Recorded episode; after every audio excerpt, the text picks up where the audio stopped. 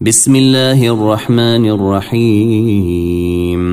لإيلاف قريش. إيلافهم رحلة الشتاء والصيف.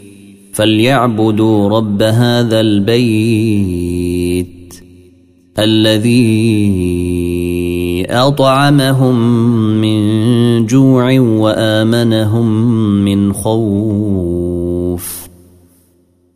وآمنهم من خوف. أرأيت الذي يكذب بالدين؟